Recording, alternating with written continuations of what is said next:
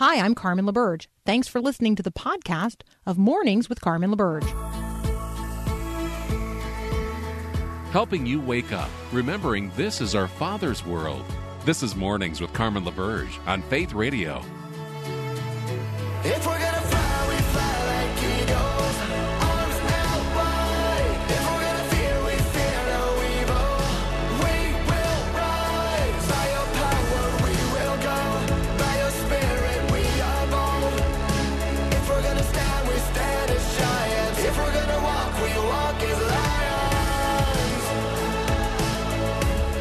Good morning. It is Friday, July the 1st, 2022. It's July. I know. I know you're saying to yourself, it's it's already July? Yes, it's already July and like uh sitting in Miss Kuhn's classroom at Dale Mabry Elementary School in the 4th grade, uh it is the countdown to recess. I I loved school. I loved elementary school. Um which we could we could actually talk a lot about because I mean apparently um I was not aware, like uh, particularly aware of uh, of the bullying that was going on, and I thought it was a privilege to get to stay in Miss Chestnut's classroom for lunch. I know, I know. I've been I've been a little off for a really long time. Like we could go back at least a, at least a third grade, but but I digress. So in fourth grade, I um I was going to go to a private school. Um, apparently because of the negative experiences that I didn't even fully realize that I was being exposed to in the third grade. Um, and I was going to go to a private school. Um, and my parents were, you know, obviously making great sacrifices to make that possible. Um, and then, and then there was the issue of the uniform, and in particular, the saddle shoes. Do you remember those black and white, like saddle shoes? Um, that was apparently the line beyond which I was not willing to go. And so um, I didn't go to private school in the fourth grade, and I ended up in Miss Kuhn's class. Now, I I did not have a particularly positive relationship with Miss Kuhn. Miss Chestnut in third grade, yes. Miss Mabry in fifth grade, yes. Miss Kuhn in fourth grade, not so much. Uh, and so, in Miss Kuhn's classroom, um, I remember the countdown to recess the watching of the clock, the countdown to recess. Well, the Supreme Court of the United States has been doing a little bit of a countdown to recess, and recess for the Supreme Court has now arrived. Now, they're going to take a long recess. They're not coming back until October. But um, yesterday was the f- final day of the term for the United States Supreme Court. Court issued several rulings. Uh, Justice Breyer formally retired. Uh, Ketanji Brown Jackson was sworn in, and she is now the first Amer- first African American woman to serve on the nation's highest court. So it's a big day prior to recess. The court ruled in favor of the Biden administration, allowing the so-called "Remain in Mexico" policy, requiring asylum seekers, seekers to wait on the southern side of the U.S. border for their hearing date prior to entering the United States. Um, so that is no longer in effect, and uh, an additional surge of people seeking legal entry into the United States through the asylum process is now expected. The court ruled against the Biden administration in a case involving the EPA. And we could get down into the weeds of that ruling, but I think that what's most important about it is that that particular decision has implications far beyond the EPA, far beyond greenhouse gas emissions and carbon capture and all of that. Um, the nation's uh, highest court reminds us in this ruling that not only the EPA but other non-elected administrative agencies of of the government um, are not legislative. They don't have the power to create law. And so the court ruled that the administrative state is constrained by the express limits of the laws that are passed by Congress. Uh, and the administrative state is not rightly in a position to make regula- regulations that function as laws in the lives of the American people. So it's a really significant ruling yesterday on that front. Um, a couple of stories caught my attention at the intersection of privacy and the internet. Um, one in particular here that I'll highlight before Bruce Ashford comes on to join us this morning. The California Department of Justice has confirmed um, a data breach on Wednesday. It re- this data breach revealed the names, addresses, date of birth, gender, race, driver's license number, and criminal history for thousands of people who were granted or denied concealed carry permits between 2011 and 2021, 10 years worth of California's um, records in relationship to people who sought uh, concealed carry permits and whether or not those permits were granted, which means that former abusers, ex, uh, you know, exes who people were seeking a concealed carry permit because they were afraid of, all of that information was made public. And the breach followed, you know, what the state is saying was an update to its firearms dashboard portal. But nonetheless, it put a lot of legal gun owners at risk, and it put at risk those who were not granted concealed carry permits in California. Um, you know, there's a credible threat against uh, against people, and part of the reason people want to have a concealed carry permit is to protect themselves. Um, and so, in addition to regular folks who might have sought concealed carry permits, the database also revealed information about 420 reserve officers and 244 judges across the state of California. Um, and so, I, you know, I, it just doesn't portend well for the future. And so, um, I just want to be praying a hedge of protection around these individuals and, um, I don't know, maybe blinders upon the eyes of those who would seek to do them harm. Uh, lots going on in the world. And part of what's going on in the world is that we don't always understand what's going on in the world. Um, I think that's because we live in a pretty disorienting time. Um, we are people as Christians, um, people operating out of a Christian worldview. We, we, actually operate out of kind of a medieval mindset, um, not even a modern mindset, and yet we live in a world dominated by postmodern thought. And so, what does that mean? We're going to talk with Dr. Bruce Ashford about the world in which we live and the worldview of the people uh, who inhabit it alongside us every day. You're listening to Mornings with Carmen. I'm Carmen LaBerge, and we'll be right back.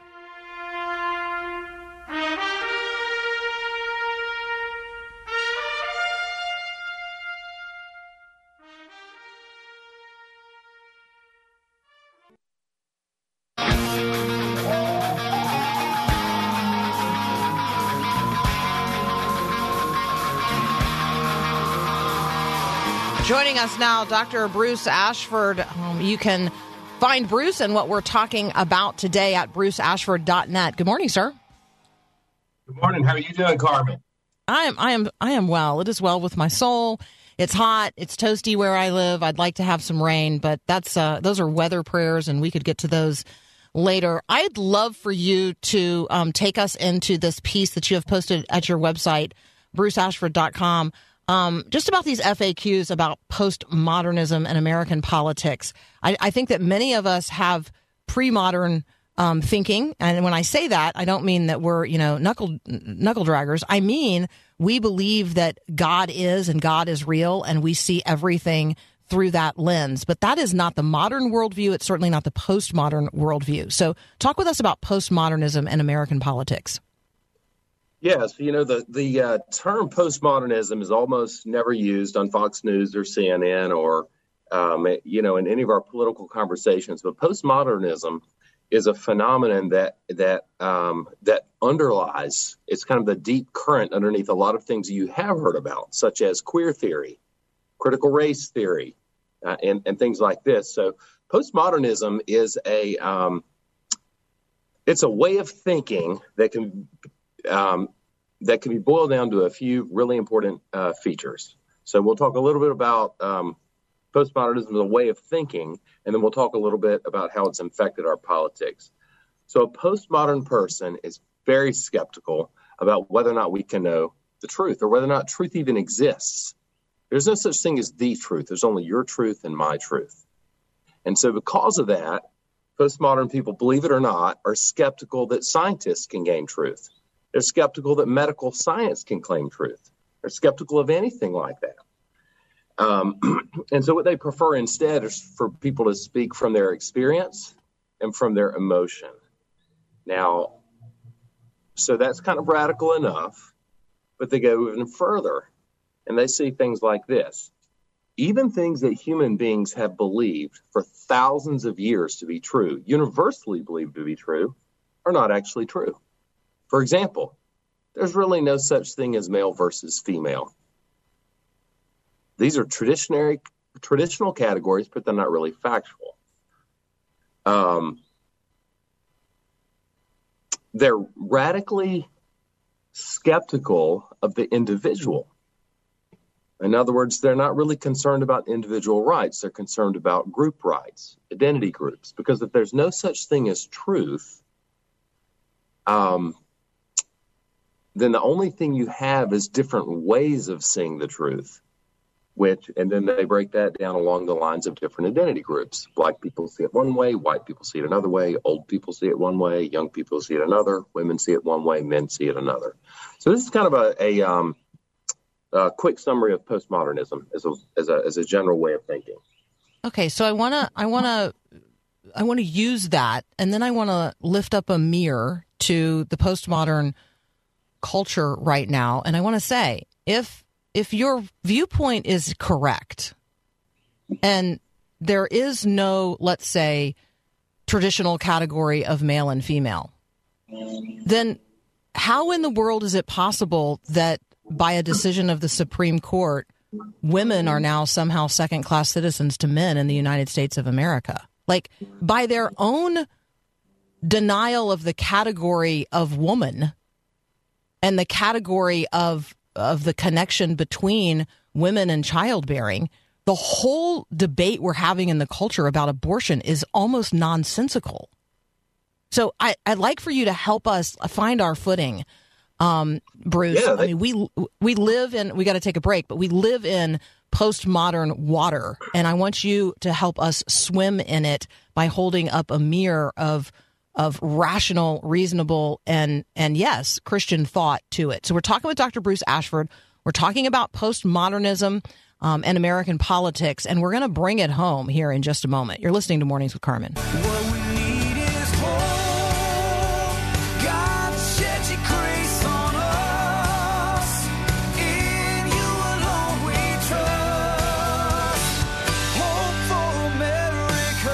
Back in the day, it might have been um, feminist or womanist studies. Um, it developed into queer theory, critical race theory. Um, now there is a discipline related to fat studies, an interdisciplinary field combining perspectives and research methods from the humanities and social sciences. It has nothing to do with whether or not it's healthy or unhealthy to be um, obese but this builds on a tradition of gender studies and queer studies, focusing attention on the social, cultural, historical, and political aspects of the ways in which fatness as a phenomenon and fat people are portrayed and treated. Um, that was new to me in your piece, uh, Bruce. I was not uh, even aware that this was the sort of latest iteration of postmodernism in in college uh, studies across the country or um, things that people could actually get a degree in. Talk with us about um, how postmodernism gained ascendance uh, in in the culture in which we live, um, and then help us bring it home onto a particular issue of the day. Yeah, so I mean, what's going to happen? I'm going to publish a series at, at bruceashford.net, a series of little explainers on postmodern politics. All right. So the thing you need to know about postmodern politics is if they believe there is no such thing as truth, they also believe that any any anytime somebody claims that something is true, um, that they're just trying to assert power and control. They're trying to oppress other people who don't believe their truth. All right. So that's the core feature. You've got to remember it. If there's no such thing as truth, then any time somebody claims a truth of some sort, they're trying to assert power to oppress people who don't believe what they believe. And so the different types of postmodern politics are postcolonialism. We'll talk about that another day, intersectionality, critical race theory, queer theory, disability theory, and fat theory. And um, we can go to um, uh, Now, on the flip side, on the flip Yep. side, just to be clear, I am a person who is deriving my quote unquote theories related to each and every one of those um, from Genesis chapter one. Every single one of those, um, well, Genesis one through three, right? Because I'm going to look at disability. I'm going to look at uh, things that uh, that are bad for the human body. I'm going to look at uh, God's design for human relationships. I'm going to look at what it means to be male and female, and I'm going to look at Genesis 1 through 3 for the answers to those questions to lead me to truth. What you are saying is that others are looking in very different places for answers to those questions, and they're coming up with answers that are completely disorienting. Yes, and, and what I would respond if I were a postmodern thinker is, Carmen, the, problem is that you're in the majority. You're white. Uh, you're a white woman, and uh, y- your way of thinking is determined by the group of people that you grew up around, which is white evangelicals. Okay, so you can't think for yourself. Um, your thinking is determined by your context, and you're trying to assert power over people who don't believe the way you believe. All right, so that's your problem, and we're going to expose um, how oppressive you are by um, showing that you're you're whether you intentionally mean to be oppressive or not, you're trying to oppress people who are not like you. So when it comes, I mean, if you want to see how kind of crazy it gets, in fat studies, which is a type of uh, postmodern uh, theory in politics, they're arguing there's there's um, they're they are not saying, hey, we should be kind to people who are overweight. We should try to find ways to help them be more healthy. We should not we should help them feel normal, not make them feel weird. Or they're not saying that. What they're saying is there's absolutely nothing wrong with being grossly obese. And we don't trust medical science. We think medical science, when it claims to have truths about fatness or obesity, is oppressing people who are not normal, people who are bigger than normal. And um, and, and so, um, same thing in disability studies. They're not saying, "Hey, we should as society help people who have disabilities. We should make things easier for them." Um, what they're saying is that it's wrong to say that it's normal not to have disabilities and it's abnormal to have disabilities. Because for you to say right that, because it's all again- all of it is a denial i mean ultimately at the very bottom line here all of it is a denial that god created everything in a perfect state and that each and every part of that is now in a fallen state and the further we live uh, and the longer we live from eden the increasing the increasing percentage of fallenness becomes evident in in everything and in everyone and all of this is a denial of that Yes, they're absolutely offended because what we believe as Christian is that Christians is that there are norms. We live in a predetermined world, a predefined world, not predetermined, predefined world where God has given us certain categories such as man and woman. And we live in a world where there are norms. God created us in his image and likeness, and he created us to live and to flourish in a certain kind of manner. And he's given us norms. Um, what, and they're offended by the idea of norms and they're offended by the idea that we live in a in a predefined world because postmodern people believe that we should be able to create ourselves create our own quote unquote truth um, and so Hmm. it, it's uh, how does a culture function i mean i mean if there's if there's no norms if there are no norms and if if if norm creation isn't i mean how, how do you have an educational system how do you have a system of government how do you have laws i mean if i say i would really prefer to drive on the left side of the double yellow line and everyone else in the culture has mutually agreed they're going to drive on the right side of the double yellow line like I, I I create a real risk not only for myself but for everybody else if I'm not willing to live within the norms. well no society ever ever anywhere in history has experimented experimented with something like this so we don't know how it's going to play out but it's not going to be good God, I can tell you how it's going to play out. I mean, I'm not even like particularly prophetic, but I I can pretty well tell you how that's going to work itself out. Yeah, it's the opposite of cognitive behavioral therapy. Cogn- cognitive Mm. behavioral therapy helps people um, to take the problems that they're dealing with and uh, to find good ways of thinking, good ways of acting that help them to deal with it. What postmodern theory does is says, don't deal with your problems. Um, you know, have a grievance over them. Mm. If, if you, you know, if, if you, um, if you don't like society's norms, then uh, blame society. And that's really Oh my what, gosh. what and so, So, the whole Bruce- LGBT, LGBTQ agenda is deeply incoherent. The lesbian and gay agenda is Mhm. very different from the uh, transgender agenda. The transgender agenda says that there are no such categories as male and female, whereas um, the, the, the lesbian and gay agenda and feminism actually believe that gender matters. So it's a deeply incoherent coalition of people um, who, um, who who- who reject absolute truth and who um, uh, have collective grievances. And they're willing to, and they're not embarrassed by the fact that they contradict each other.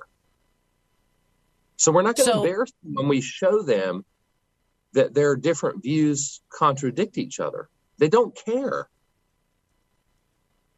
All right, this is a completely different conversation, and I know we don't have time to thoroughly have it, but I thought of you yesterday when I heard a sound clip of uh, Hillary Clinton commenting on um, Justice Clarence Thomas. And instead of commenting on um, something that he had said and making some actual comment about that, she committed what you have taught us is a logical fallacy, and she just completely personally attacked him. I mean, it was this. I mean, I know the word ad hominem. I mean, it was, but you've taught us that. And so let me encourage, um, if you're listening right now and you're like, I, I heard that and I hear people instead of having the conversation that, you know, answering the question they've been asked or having the conversation that's before them, instead they just attack the person.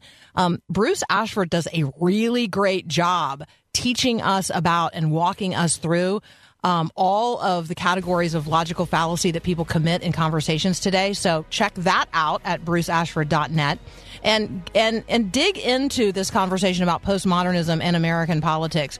Bruce, as always, um, thank you so much. Bruce also has a really excellent piece um, on Chuck Colson and the Watergate scandal at 50.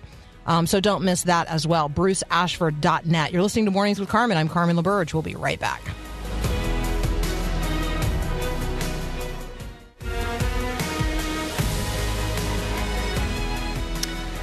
All right. Um, when people attack other people instead of dealing with the subject matter that is before us, you should take pause. You should take note and you should take pause and you should ask. You should ask, um, hey, why are you attacking the person instead of answering the question or dealing with the issue that we're still talking about. Let's get back to the topic of conversation. Um, let's not be, you know, let's not be attacking one another. Now, part of that is going to require that you and I remain non-defensive. Right? You and I are going to have to remain non defensive in the conversations that are swirling around us and the conversations in which we are directly engaged. So let me encourage you this morning to be uh, thinking about people in your life who tend to go on the personal attack. And if you are like that, um, that's a conversation to have in the mirror today. Like, right? I'm not going to personally attack people. I'm not going to commit uh, any of these logical fallacies, including ad hominem attacks, where you just attack the individual because you're not particularly well equipped to talk about the topic or the issue. Better to remain silent than to expose our ignorance about something um, by attacking another person. So, um, want to be equipped for the conversations of the day. We want to be uh, developing and adopting the mind of Christ on the matters of the day. So, we're going to take a look at some worldview conversations. Our friend Dan DeWitt will be back next. What is the lens through which you're looking at the world? Like, can you actually see your worldview? Like, can you, if you step back for a minute and, and I ask you, like, what are you thinking about? And then how are you thinking about what you're thinking about? What's the lens? What's the filter through which you are understanding the world and making sense of things? I can I can tell you mine. You know, mine is this gospel redemptive worldview revealed in the scriptures of the Old and New Testaments by the God who is. What's your worldview? You able to articulate it and point to it and describe it? That's up next here on Mornings with Carmen.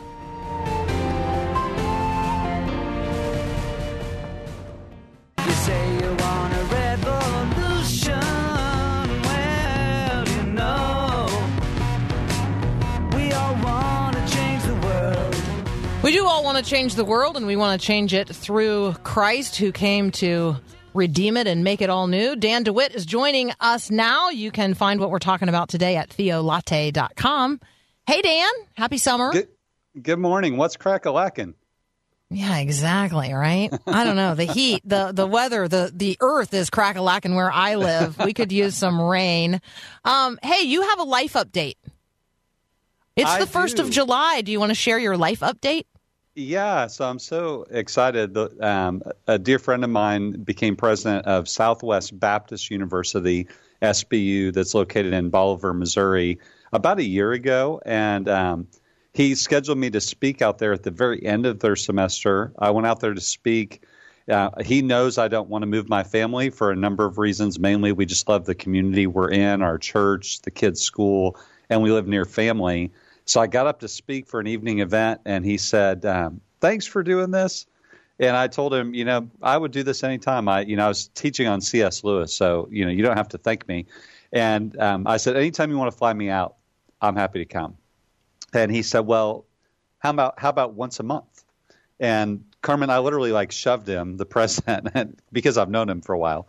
And I said, shut up, Rick, just shut up. Like, yeah, don't mess with me. So I got up to speak, and he wrote out a job description that's based on me being remote flying there once a month, developing an online program and an on-campus program, and then finally, to cap it all off, I'm leading, teaching my C.S. Lewis class in England every single summer now. Which is so cool. Yes. I know. I know. It's, it's just so cool. All right. It's just fun. It's fun. And I wanted to give you the opportunity to share that um, with everyone because people delight in in the good news that's happening in the lives of one another. So thanks for sharing that. Um, all right. You've got some really great don'ts uh, posted right now at theolatte.com. One's don't be tone deaf. There's another one, don't miss the worldview. Let's start with don't miss the worldview. What are you advocating for here?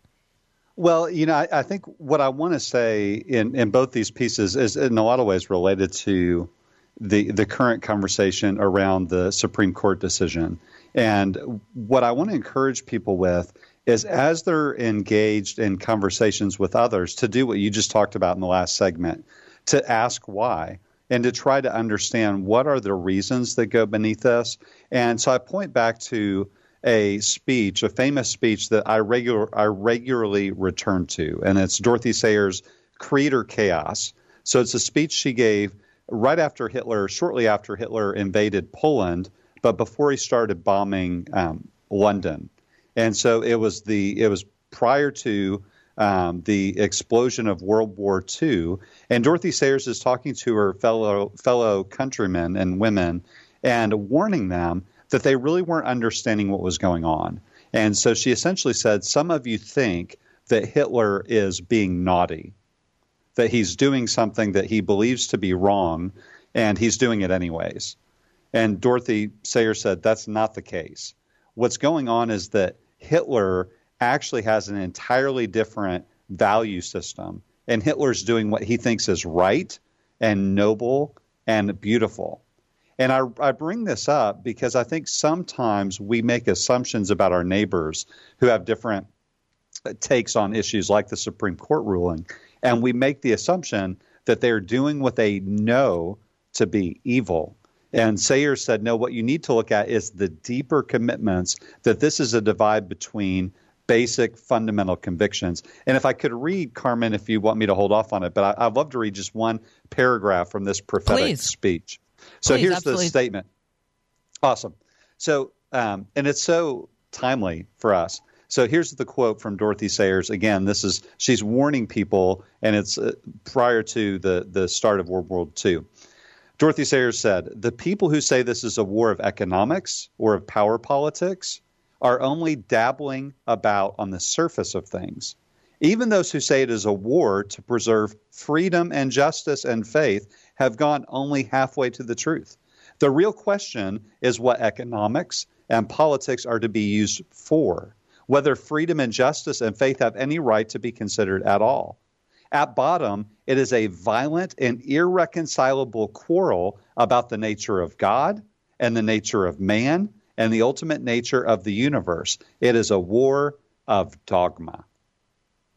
End quote. A war of dogma, which reminds us that we need to um, talk about the meaning of words. So, what does the word dogma mean? I mean, I think that the probably the most contemporary quote that rings in all of our minds is a question posed to then um, uh, a candidate to serve on the Supreme Court when um, uh, when she was asked, you know, about her religious views and that you know your dogma lives loudly within you, right? As if that's a criticism. Um, yeah. Uh, so, talk with us about dogma. What what is dogma? Well, for everyone listening, dogma has nothing to do with dogs. So we'll start there. It's not your dog's mom. That's right. That is Your that is, however, a character in among the stories I tell my grandchildren. Dog D O G, uh, because D O G is the name of the dog. He has a little. He, anyway, he thinks he's God because he sees the reflection of his little name tag. And anyway, and then he That's has a he has a maw, and so she is dog maw. Anyway, in Did my you family, make this up? dog- yes, these are characters in my. In my, I don't ever know that it will be a forthcoming children's series, Carmen, but it's the stories I tell my this. grandchildren. Oh my gosh, Oh it's my so much goodness. fun. Yeah. Oh yeah, do- a, a dog, children's book dog. series. Yes, been- D- Dog is um, he's confused about his identity because every time he looks in his bowl of water, he sees on his tag it's a reflection, right? And it says God, and so he thinks he's God, and so everybody's dealing with dog who thinks he's God. But um, then dog has a ma, and she's dogma. Anyway, That's there you go. awesome. Well, Yeah, at some so point, dogma. going to What talk is dogma? Yeah, what is dogma in real life, not in Carmen's fantasy world? I think we're, you know, shaping the narrative. I'm going to illustrate it. You're going to write it, and everybody needs to buy thousands of copies. So we'll just leave it there. Um, so, um, so dogma, it really is a form of just of how we organize our thoughts around the Bible. So dogmatics is is a synonymous term in many ways. It's used today as a synonym for systematic theology. And so it's just a way that we organize our thoughts about God in particular.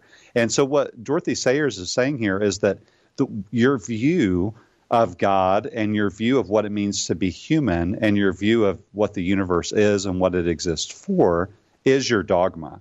And so when someone says to another person, oh, you're being dogmatic or something like that, every person has a core belief about the world around them. And what Sayer said, she said the worst thing Christians could do right now is to try and dilute what we believe in an attempt to try and build common ground with others. She said, no, at this crucial time, Hitler knows exactly what he believes. He's not betraying his beliefs, he's living them out. And so we need to understand this is not a difference between whether or not we want to do something evil. This is a difference on what evil is. And I think that's a helpful way for us to, to at least to some degree, try to have a charitable conversation with others. Even though we might hate their beliefs, we need to recognize they don't hold their beliefs because they woke up one day and said, I want to embrace the ugliest view of the world possible. They actually have certain beliefs that they see as beautiful and good. That's their dogma. And Dorothy Sayers is right. This is a war of dogma. And let us, as we try to reach out to others, ask those why questions. And for some time, for some people, they've not thought deeply about why it is that they believe what they do. And maybe that kind of conversation might be the start of a new way of seeing the world. See, that is so helpful. Why do you believe what you believe? What do you believe? Um, that is your dogma. Um, and then an opportunity to talk about words that arise in conversation. Um, one of those might be evil, which Dan just pointed to. Um, evil comes up a lot in terms of what people point to and acknowledge exists. They look at what happened in Uvalde, Texas. They are able to say that is pure evil. They look at what um, what happened in Buffalo, no, Buffalo, New York, and they're able to say that is pure evil. Um, it's an opportunity for us to say, okay, so you acknowledge that evil is. What is evil? Where does it come from? Um, what is the answer to it? Uh, and those are deeply theological conversations that you and I can have with the people around us. They are operating out of a different worldview, but they don't recognize that. They don't see um, the the worldview, the filter, the lens through which they're operating. And so we're going to help them see the water that they're swimming in by asking them really good questions about words they use. So if you acknowledge that evil is, and you can say this particular thing is evil, what is evil? And where does it come from? And how um, is it dealt with? And that will lead you to very provocative conversations about what you believe about the reality of evil and how it's dealt with. Yeah it's a really hard question but it is answered and it's answerable. All right we're going to continue our conversation with dan dewitt here in just a moment. Um, tone deaf. What does it mean to hear? And what are the things that you're hearing? Let's not be tone deaf in the days in which we live. You're listening to mornings with carmen. I'm carmen laberge and this is Faith Radio. Oh, beautiful for spacious skies. We're talking with uh, Dan DeWitt about the world in which we live and how we interact in it as believers in this generation. You can find what we're talking about at theolatte.com. Um, Dan, I'd love for you to uh, describe this interaction in your small group and how it leads us into a conversation about being tone deaf in the culture today. Yeah, you know, these are the the kind of things that if you're just, you know, for me writing and and you know preparing the worldview reader, I'm kind of looking for things that I think are a illustration or example. Um, of some of the things we talk about. And if you're looking for things, sometimes you'll be surprised at how powerful the pictures that come come to us from other people's stories. And one of our small group members, we have a lot of Air Force um, people in our small group. In fact, our small group leader is an Air Force guy, um, just because we're by near Wright Pat, Wright Pat Air Force Base. And uh, this one gentleman, he's um, in the Air Force, and he and his family have a couple daughters who are from Korea originally um, before they were adopted.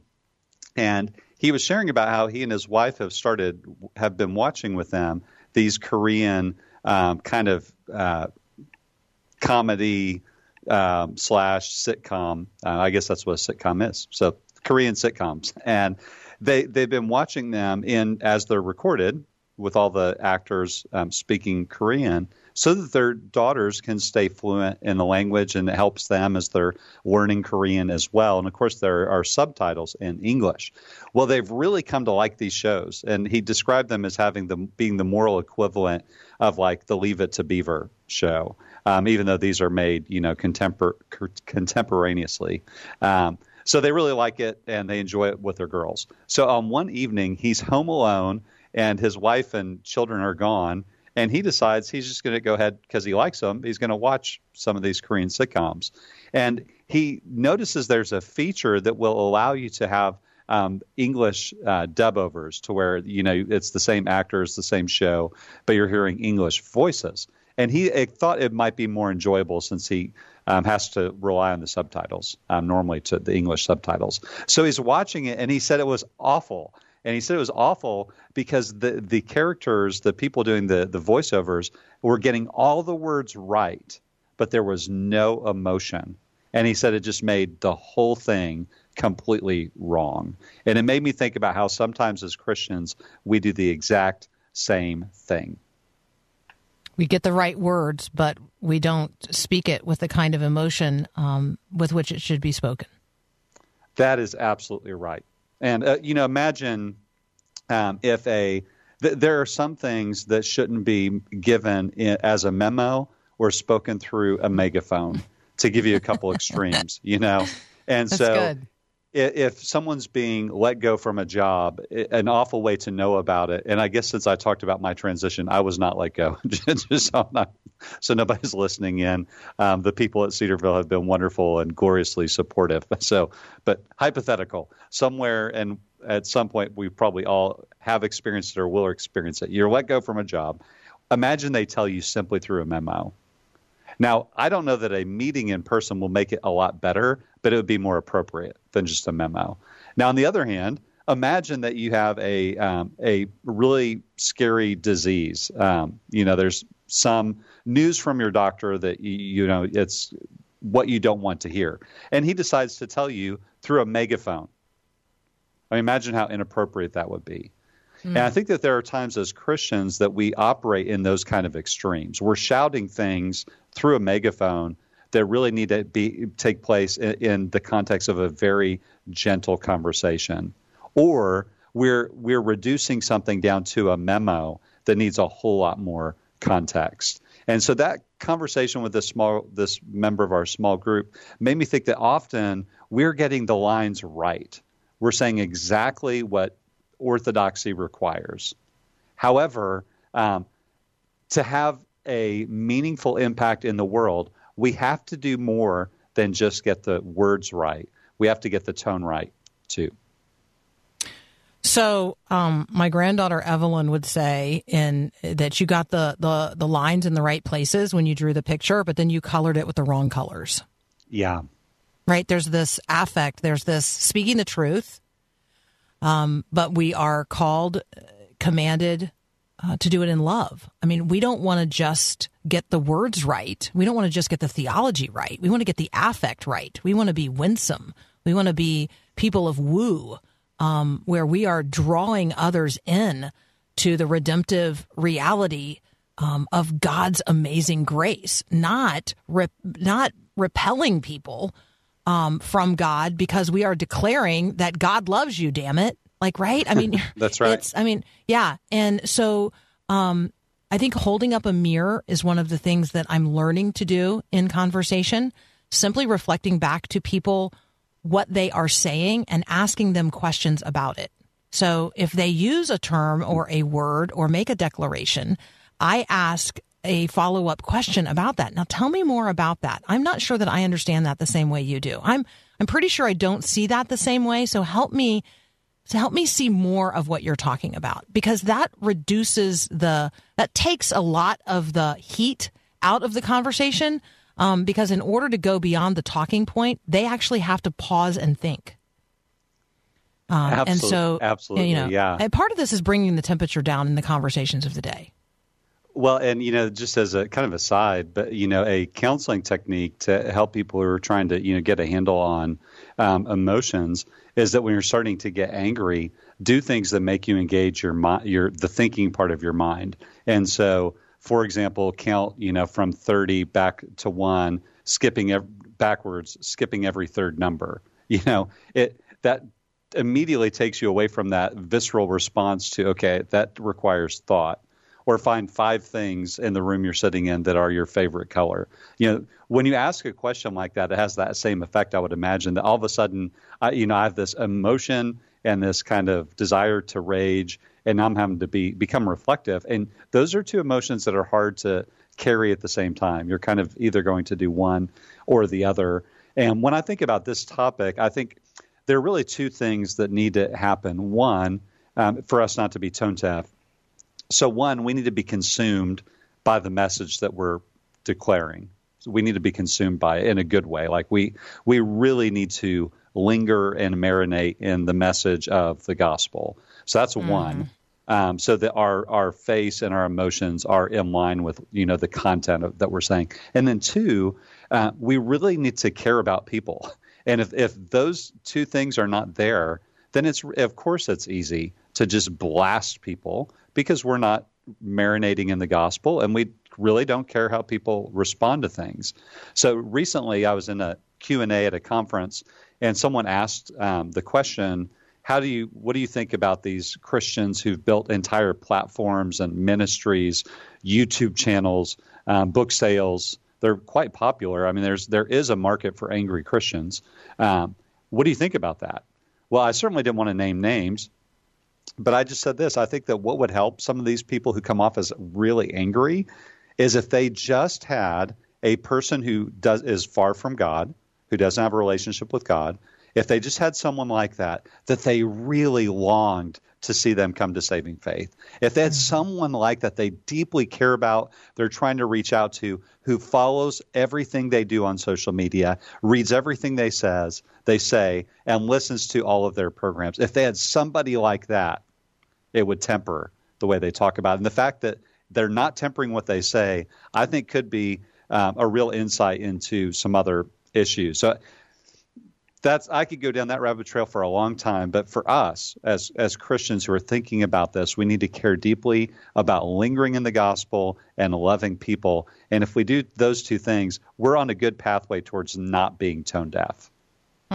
Dan, thank you so much. Reminds me of a conversation we had yesterday with Josh Sharif um, about his experience in his book, Stranger at Our Shore. So just remind our listeners of that. All right, Dan, thank you as always so very much.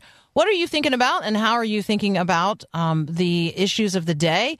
Do you have somebody in your life um, who about whom you deeply care, maybe for whom you're actively praying each and every day that God would um, reach them, that God would woo them, that God would touch them, that they would have a God encounter? Are you representing Christ to them in ways that um, honor Jesus? That's really what this conversation is all about. Um, living into the reality of the one who is the very Word of God Himself, and then declaring Him to others in ways that represent Christ, like literally represent Christ to others. light and love and grace and mercy and forgiveness and joy and fellowship. And yes, holding up um, the light of the reality of our sin and our brokenness. Thanks for listening to this podcast of Mornings with Carmen LaBerge from Faith Radio. If you haven't, you can subscribe to automatically receive the podcast through iTunes or the Google Play Music app. That way, you never miss an episode. It's also available anytime at myfaithradio.com.